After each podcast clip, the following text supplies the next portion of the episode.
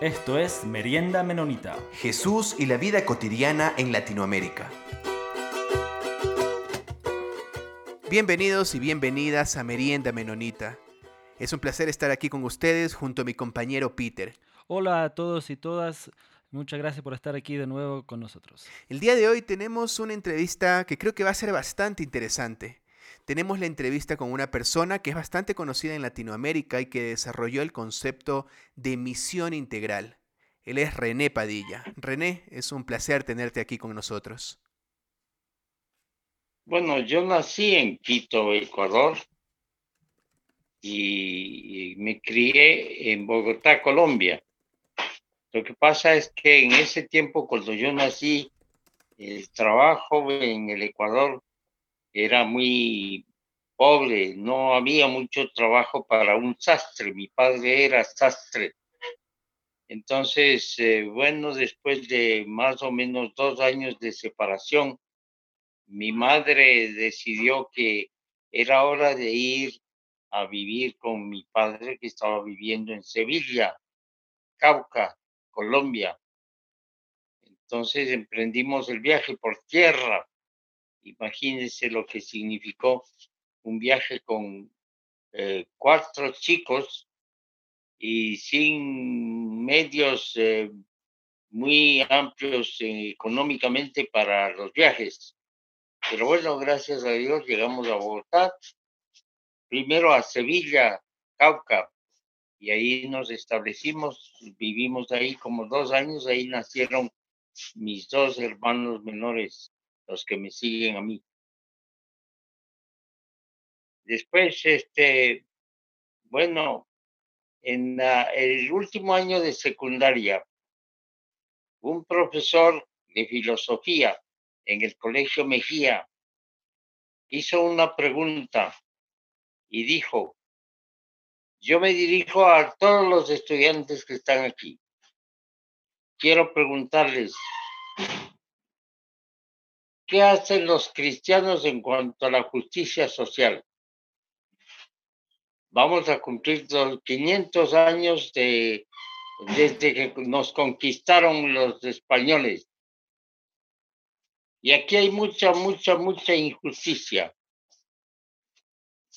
¿Qué han aprendido acerca de la injusticia y la justicia?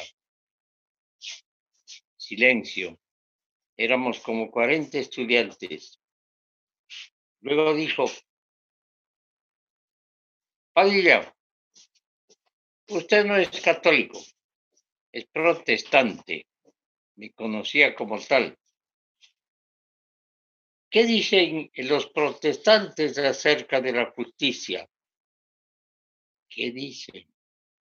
Yo nunca había escuchado nada sobre la justicia en mi iglesia local. Bueno, eso sembró una tremenda inquietud en mí. Yo salí del colegio ese día y me fui a la librería Realidades, no sé si todavía existe ahí en Quito, la librería evangélica, a buscar algo sobre el tema. No encontré nada, nada, nada. Bueno, esa inquietud se quedó sembrada. Tuve el privilegio y considero que fue un gran privilegio ir a Wheaton College. Muy buenos profesores. A varios de ellos, de una u otra manera, les hice la misma pregunta. ¿Cuál es la enseñanza de ustedes sobre el tema de la justicia social, la justicia que Dios quiere que practiquemos. No obtuve respuesta. Cuando terminé Wheaton College con una maestría, bueno, me uní a la comunidad internacional de estudiantes evangélicos, InterVarsity Christian Fellowship en, Estados Unidos. Como obrero de la comunidad internacional de estudiantes evangélicos, que es el movimiento internacional de InterVarsity, me asignaron como campo de emisión Venezuela, Colombia, Ecuador y Perú. Mi tarea era visitar a estudiantes, encontrar algunos que se confesaban evangélicos y ayudarles a formar un grupo de testimonio en la universidad. Algunos de los estudiantes eran realmente activos y tenían cierto liderazgo y en algunos lugares era posible que organizaran una semana de conferencias, por lo menos tres conferencias públicas en la universidad. Vez tras vez, vez tras vez, las preguntas que venían de un grupo eran preguntas que tenían que ver con el tema del marxismo. Era julio de 1959. Acababa de triunfar la revolución cubana. Fidel Castro había entrado en La Habana y había tomado el poder. Entonces las preguntas tenían mucho que ver con el marxismo. Y las preguntas eran exactamente, básicamente, la misma que me había o me habían hecho en la secundaria con el profesor filósofo. Bueno, yo nunca jamás había estudiado el tema en profundidad desde la perspectiva bíblica. Me propuse estudiar ese tema y mi conclusión fue, yo no he aprendido un evangelio completo. ¿Qué pide Dios de ti? Que practiques la justicia, que hagas misericordia y que andes humildemente delante de Dios. Miqueas 6, 8. Bueno, ese es mi testimonio. A lo largo de los años he escrito algunas cosas, a veces haciendo exégesis. De ahí surgió todo el tema de misión integral. La misión integral tiene que ver con el testimonio de Jesucristo en que se toma en cuenta muy en serio que el reino de Dios es un reino de justicia y demanda justicia. Y entre otras cosas, esto significa preocupación especial por la gente que sufre injusticia, los pobres, los necesitados. Jesucristo dedicó la mayor parte de su tiempo al sector más pobre de su sociedad, de la sociedad de su tiempo, en Galilea, donde los campesinos estaban perdiendo sus tierras porque tenían que pagar un doble impuesto, el impuesto al imperio, el tributo al imperio romano y una gran ofrenda al templo. ¿Para quiénes? Para los representantes judíos del imperio, los que querían que Jesús fuera crucificado, porque causaba mucho problema desde una perspectiva del imperio romano. Por eso lo mataron. Hicieron todo lo posible para que fuera crucificado, que era el castigo para los subversivos del imperio. Y lograron eso. Por eso murió crucificado. Entonces, juntamente con hablar del Evangelio, para salvar almas, tenemos que vivir el Evangelio en términos de solidaridad con aquellos que no son reconocidos miembros de una sociedad donde realmente reina la justicia y el amor de Dios que nos hace,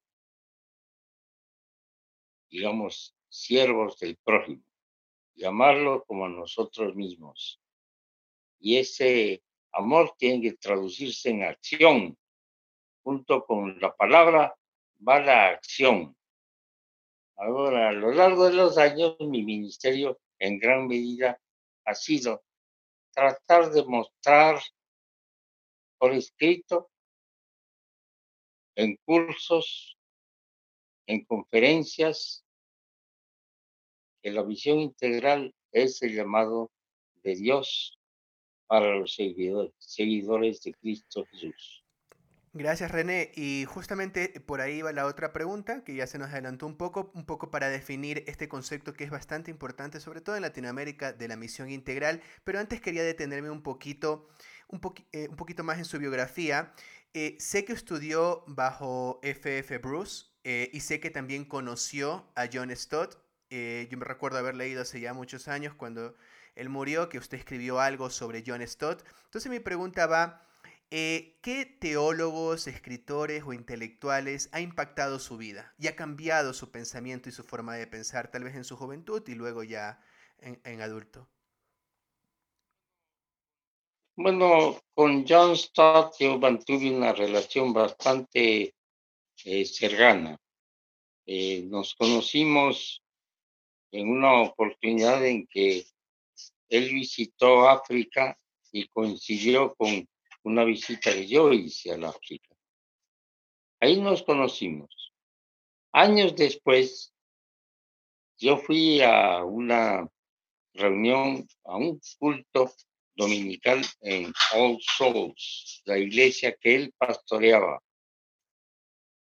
Cuando salimos, yo me sorprendí que él se acordó de mí por nombre. Hola, René. Bueno, fue una sorpresa muy grande porque habían pasado varios años. Hicimos amistad antes de Lausana 1. Él me dijo, René, a mí me gustaría mucho visitar América Latina. ¿Usted estaría dispuesto a acompañarme? Sí, cómo no. Hicimos un viaje por varios países, incluyendo el Ecuador, dando conferencias. Él era el predicador y yo traducía, yo traducía. John Stott era sumamente disciplinado, sumamente disciplinado. Y no solamente era un gran expositor bíblico, sino que era además aficionado a los pájaros tiene libros, publicó libros sobre los, pájaros, lo que los pájaros nos enseñan. Yo hice tres viajes a América Latina juntamente con John Stott. Cuando yo iba a Londres, porque era sucesor de John Stott como secretario o presidente internacional de Tear Fund. Cuando iba a Londres, bueno, siempre él preparaba algo para pasar un momento conmigo. En una ocasión me dijo, René, la próxima vez que vengas yo quiero que te hospedes conmigo, no en donde preparan para hospedarte, por cuenta de Tirfan. Yo conocía su, su vivienda, un departamento humilde, muy cerca de All Souls Church.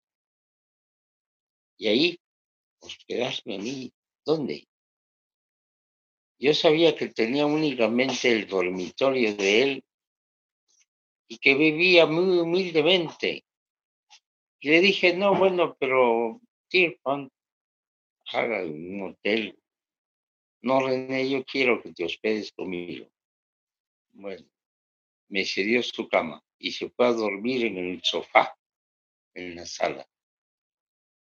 Impresionante, impresionante. John Stott fue el amigo más cercano para mí y su ejemplo, no solamente de humildad, sino de erudición, de preocupación por la exposición de la palabra de Dios su amor por la gente más humilde. Bueno, gracias a Dios por esa amistad. René, eh, en un libro, eh, Servir con los pobres en América Latina, editado por usted, en el epílogo y al final, usted dice eh, que se ha ido superando, y también, también gracias al trabajo de la misión integral, el dualismo entre evangelización y compromiso social. Entonces mi pregunta, ahora usted mirando para atrás, ¿cómo ve eso ahora? Eh, ¿Cree que se ha logrado superar? ¿Todavía hay trabajo por hacer? Eh, ¿En algunos sectores cree que se ha retrocedido? ¿Cómo ve eso ahora, esa dualidad? Hay mucho, mucho que se debe hacer. Eh, gracias a Dios hay iglesias que enseñan lo que significa servir a los pobres como sirvió Jesucristo, especialmente en el Brasil, en el noreste del Brasil. Hay varias iglesias que realmente están haciendo un trabajo excelente y han formado una asociación, ALEF. ALEF. ALEF realiza un congreso anual y en ese congreso se reúne gente pastores especialmente, que están eh, comprometidos con la misión integral y la practican. A pesar de eso, hay también sectores de la iglesia evangélica que me critican a mí duramente, durísimamente, me tratan de comunista, bueno, teólogo de la liberación, imitando a los teólogos de la liberación católicos. Mm. Doy gracias a Dios que he encontrado hermanos, hermanas realmente comprometidos con la misión integral, haciendo sacrificios para servir a la gente más necesitada. Y doy gracias a Dios que a mí me han animado de muchas maneras. Me han pedido sugerencias en cuanto a oradores, y he logrado publicar libros que tienen raíces en la práctica de la misión integral de gente comprometida con esa posición que es bíblica, tiene muy buena base bíblica. Y ya que usted trae esto a colación sobre la teología de la liberación, desde su perspectiva, ¿cuál cree que usted que es la marca que, que, pueda diferenciar eh, o superar tal vez o, con la teología de la liberación y la misión integral, desde su propia perspectiva? Bueno, el tema es que no siempre hay la búsqueda de una base bíblica en sectores católicos romanos.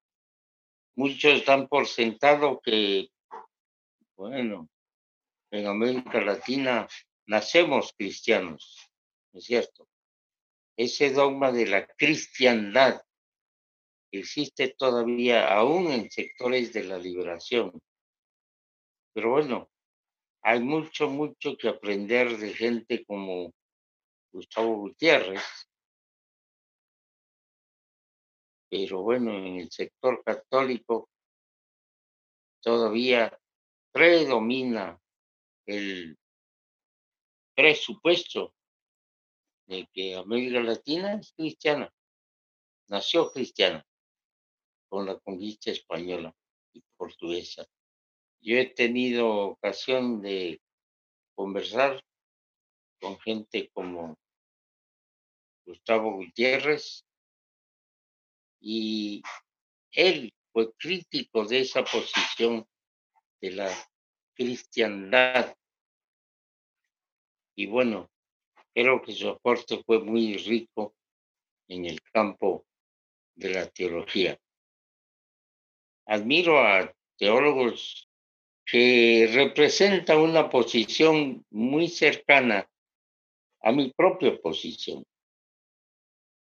que creemos que es necesario que la gente escuche el Evangelio y se comprometa personalmente a, con Jesucristo y se preocupe por el estudio de la palabra y la práctica de la fe cristiana y no solamente una vinculación con lo que significa la cristiandad.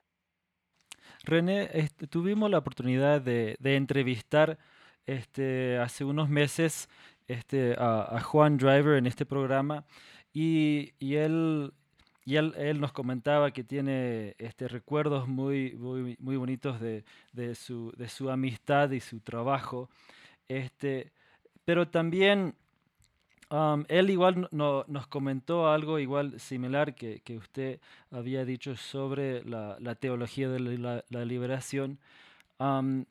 pero quería ver si, nos podría comentar un poco sobre eh, hoy en día en esta realidad que, que, estamos viviendo, que es sumamente polarizada por izquierda, derecha, este, fundamentalista, comunista, todo, cualquier cosa, y es tan polarizada. y, habíamos hablado un poco con Juan Driver de esto, de este, ¿qué piensa que, que, dio esa oportunidad en ese entonces para, para ustedes? Eh, porque eh, eran, eran varios de poder compartir aún sabiendo que tenían varias diferencias. ¿No? Pero igual lograron tener una, amistad y trabajar junto en, esta misión. Bueno, eh, en América Latina en general, en las iglesias evangélicas no hay conciencia social y hay tampoco, no hay tampoco un interés en relacionarse con los pictores católicos de la sociedad, incluyendo a teólogos de la liberación que tienen una posición de compromiso con la gente más necesitada. Muchas veces es así. Quizás eh, lo que necesitamos es aumentar más la relación ecuménica. Yo no, no me asusta la, no me asusta la palabra ecuménico. Yo creo, yo soy evangélico y soy ecuménico. Yo creo que debemos tratar de relacionarnos con todos aquellos que están dispuestos a relacionarse por encima de las denominaciones, incluyendo la denominación católica. Yo quiero dar testimonio de esto. En una reunión que tuvimos hace muchos años en el norte de Buenos Aires, donde todavía vivo, tuve una experiencia que me abrió los ojos en muchos sentidos. Nos encontramos ahí con un pastor metodista. Los metodistas en general tienen una apertura mucho más grande a todo lo que tiene que ver con misión integral y con el ecumenismo ecumenismo, esa palabra es una palabra que no tiene lugar en el mundo evangélico en general. Pero nos encontramos en un féretro. Se estaba velando a un hermano en Cristo que había fallecido y era amigo del pastor metodista y había sido miembro de mi iglesia por un tiempo. Nos encontramos ahí. Era tiempo de la guerra de las Malvinas. Conversando con él, me dijo, René, ¿por qué tenemos que esperar que alguien se muera para encontrarnos? ¿No sería bueno hacer reuniones de evangélicos y católicos comprometidos con las necesidades del pueblo, con una dimensión social del Evangelio. Sí, bueno, sería muy bueno. Resulta que por incentivo de él, empezaron a asistir a reuniones que teníamos los evangélicos de la zona, casi todos, no todos los pastores, y de pronto recibimos una carta de una iglesia que se llama Iglesia Nuestra Señora de la Paz. Y decía la carta, nosotros quisiéramos ver si podemos asistir a las reuniones de ustedes, que son reuniones ecuménicas, porque somos miembros de la Iglesia de Nuestra Señora de la Paz. No, Nuestra Señora de la Unidad también, ¿no? Empezamos a reunirnos con ellos. Algunos tenían un interés muy, muy grande por eh, entender qué es lo que estábamos enseñando. Uno de ellos, en una de las reuniones, dijo, yo realmente no entiendo muy bien por qué tenemos que estar tan distanciados. Yo creo lo mismo que ustedes creen, los protestantes. Yo creo que la salvación no es por las obras, sino por la fe, por la obra de Jesucristo, por la gracia de Dios. Cuando ya se, se acercaba la celebración de los 500 años de la reforma protestante del Lutero, él en el grupo que nos reunimos una vez al mes, por lo menos, a veces dos veces, dijo, yo quisiera proponer que solicitemos a la iglesia, a la Catedral de San Isidro, es la catedral más cercana en un sector rico de la ciudad, muy cerca de la iglesia de la cual yo fui pastor por mucho tiempo. Yo quisiera que veamos si es posible celebrar el día de la reforma, los 500 años de la reforma en la Catedral de San Isidro. Yo pensé, este hombre está loco. ¿no? Él habló con el obispo, el obispo dijo, está bien, muy bien, celebremos el día de la reforma.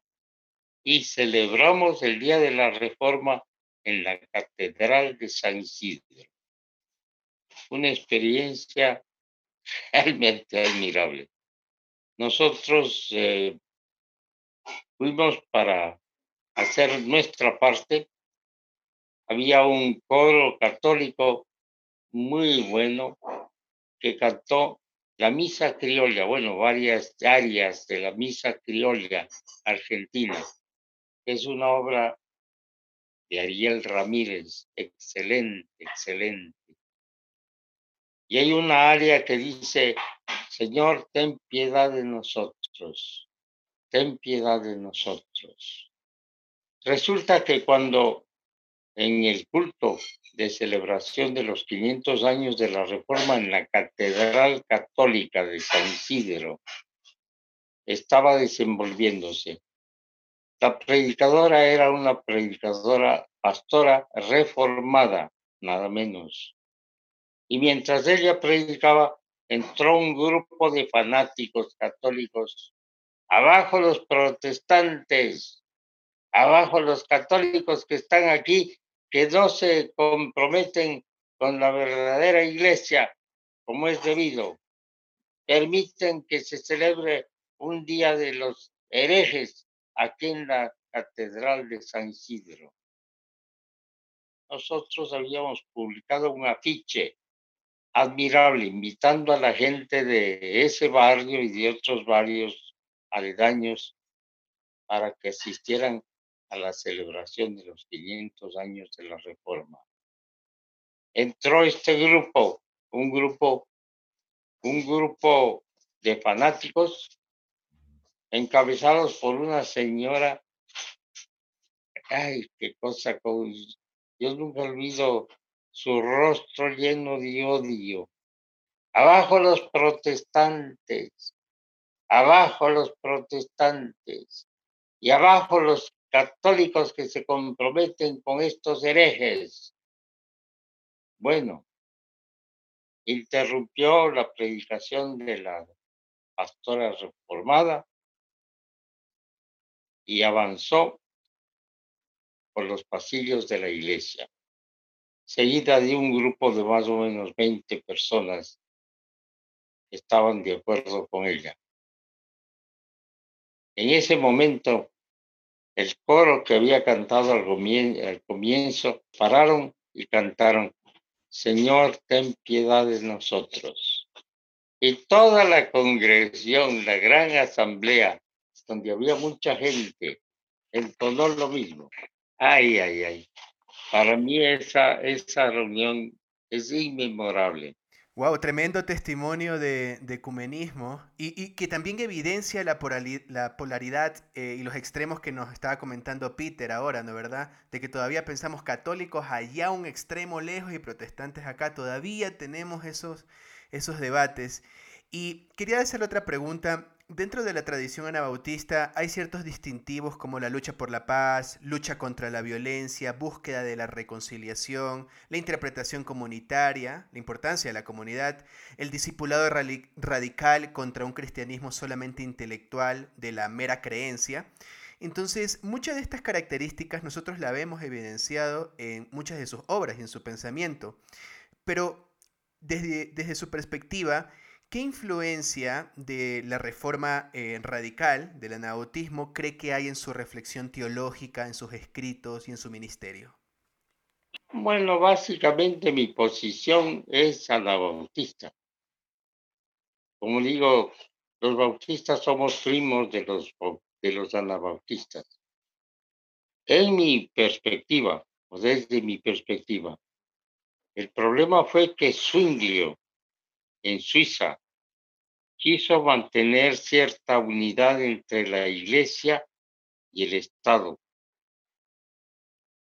En una ocasión que yo estuve visitando Zurich, una amiga que me había invitado me llevó a una colina cercana y me mostró un arroyo donde muchos, muchos bautistas cuando estaba iniciándose el movimiento bautista como tal, con el énfasis en el bautismo por inmersión, eran ahogados, los llevaban ahí, los ahogaban, porque los bautistas para ellos eran herejes, no aceptaban la unidad entre la iglesia y el Estado, y Zwinglio puso énfasis en eso. Y me dijo aquí, murieron muchos bautistas al comienzo del movimiento bautista. Bueno, no sé si eso es una tradición solamente o es algo con buena base histórica. Pero lo cierto es que a los bautistas se les persiguió mucho. Se los, se los persiguió por su énfasis en el bautismo por inmersión. Nadie puede poner su fe en Jesucristo cuando todavía es un bebé. Y entonces, bueno, ¿qué sentido tiene bautizar a un bebé? En el Nuevo Testamento es claro que la fe va vinculada al bautismo, el bautismo va vinculado a la fe. El que creyere y fuere bautizado será salvo. Yo sí creo en la necesidad de enseñar a los chicos de un hogar cristiano que, bueno, si quieren bautizarse, se bauticen, se los bautice, pero no de bebés. De alguna manera deben entender lo que significa entregar su vida a Jesucristo y comprometerse con Él plenamente. René, recién tuvimos en, el, en el programa está un invitado este, argentino, Nicolás, Panotto, que habló sobre, este, porque le, hacemos la, pregunta a casi todos nuestros invitados este, de, qué ofrece la, fe anabautista y también le, queríamos qué ofrece a Latinoamérica. Y le queríamos eh, a él le, hicimos la pregunta de, si tendría alguna crítica también de, la, de, de, la fe anabautista. Y algo que, él dijo que, que, fue interesante, que, eh, y él dijo que quizás no es tanto una crítica, sino una observación, pero de, de la, la, realidad que ideas anabautistas y la teología anabautista y diálogo anabautista no se, no se presente mucho en el, en el público latinoamericano. entonces quería saber si, si usted tenía alguna este, idea de, de, por, qué, por, qué es, por qué hay esa realidad.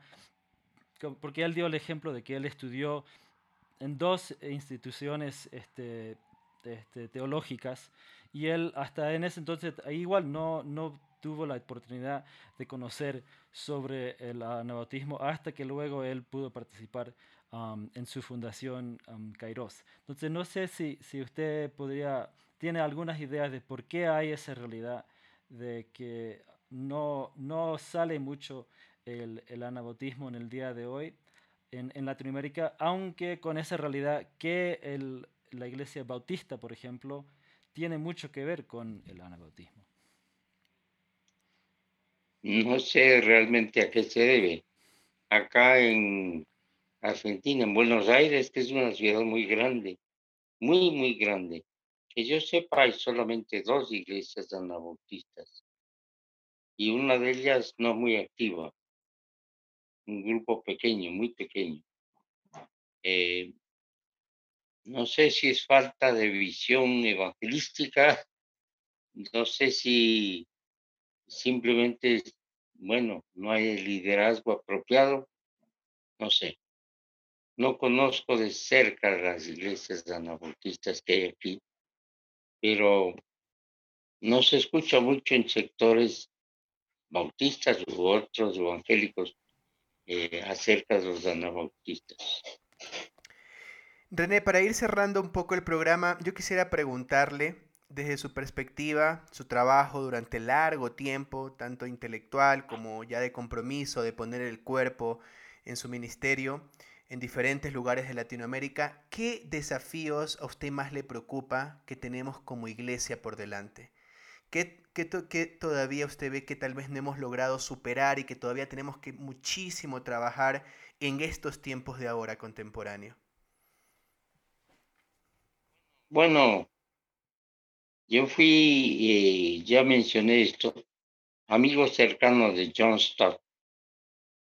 El último libro que él escribió es un librito pequeño, lo publicó en castellano, Ediciones Certeza, y el tema del libro es el discipulado radical, el discípulo radical, el discípulo radical.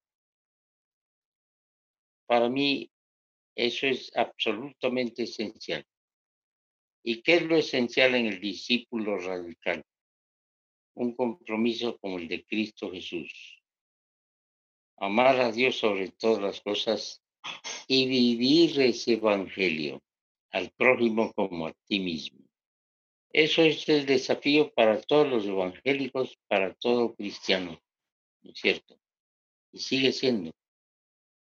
Yo tuve ese gran privilegio de hacer amistad con un anglicano, pero un anglicano abierto y muy, muy dispuesto a reafirmar sus convicciones básicas a la luz de su diálogo con gente como, como yo. Para mí fue una amistad muy enriquecedora cuando lo visité juntamente con mi fallecida esposa en Londres. Me dijo, estoy escribiendo mi último libro. Y es un libro pequeño, publicado en castellano por Ediciones Certeza, en que dice el desafío de Jesucristo, el desafío del Evangelio, es vivir como Cristo vivió y siempre permanece el desafío. A eso nos llama el Señor. El compromiso a amar a Dios sobre todas las cosas del prójimo como a nosotros mismos. Y tomar en cuenta, muy en cuenta, que ese amor tiene que traducirse especialmente entre la gente más necesitada. Acá en Buenos Aires hay un sector grande, muy grande de la población. Y ahora que hay cuarentena, que supuestamente la gente debe vivir lo que llaman la, el distanciamiento social. ¿Qué distanciamiento? Cuando en un rancho vive el abuelo, sus hijos, los hijos de los hijos, los nietos, madres solteras con sus chicos, el hacinamiento, el amontonamiento de la gente. Gente que no tiene ni siquiera para cubrir sus necesidades más básicas, como es la alimentación. Nosotros acá hemos encontrado un gran desafío. Hay gente no creyente, pero que siente, siente, se siente movida por la miseria en que vive mucho del sector de la población. Y con la, eh, con la Fundación Kairos estamos tratando de hacer algo, por pequeño que sea, para ayudar en este tremendo drama de la, de la gente más pobre. Muchas gracias, René. Eh, muchas gracias por, su, testimonio y también por todo el trabajo que ha hecho a, lo largo de los años este, para animar a, todas las iglesias este, en Latinoamérica hacia esa, esa misión integral y ese trabajo de, servir al prójimo y de, de seguir la, la, vida de Jesús, así tal cual. Este, Jonathan, ¿algo para cerrar? Agradecerle a René por su tiempo, eh, por sus reflexiones, por sus escritos, por su ministerio, por los desafíos que nos deja eh, por delante. Eh, y agradecerles también a nuestros oyentes por estarnos escuchando. Si tienen alguna pregunta, un tema que les interese que desarrollemos, por favor escríbanos y estaremos pendientes de lo que ustedes nos tengan por comentar sobre merienda menonita. Bueno, siempre nos quedamos cortos en relación con lo que el Evangelio de Jesucristo representa. Pero el desafío permanece. Estamos llamados a ser como Cristo Jesús. Muchas gracias René, un placer tenerlo aquí con nosotros. Gracias por la invitación. Muchas gracias René. Gracias a Dios que fue posible. Esto fue Merienda Menonita. Siempre estamos atentos a sus opiniones y preguntas y nos pueden escribir al info arroba meriendamenonita.com.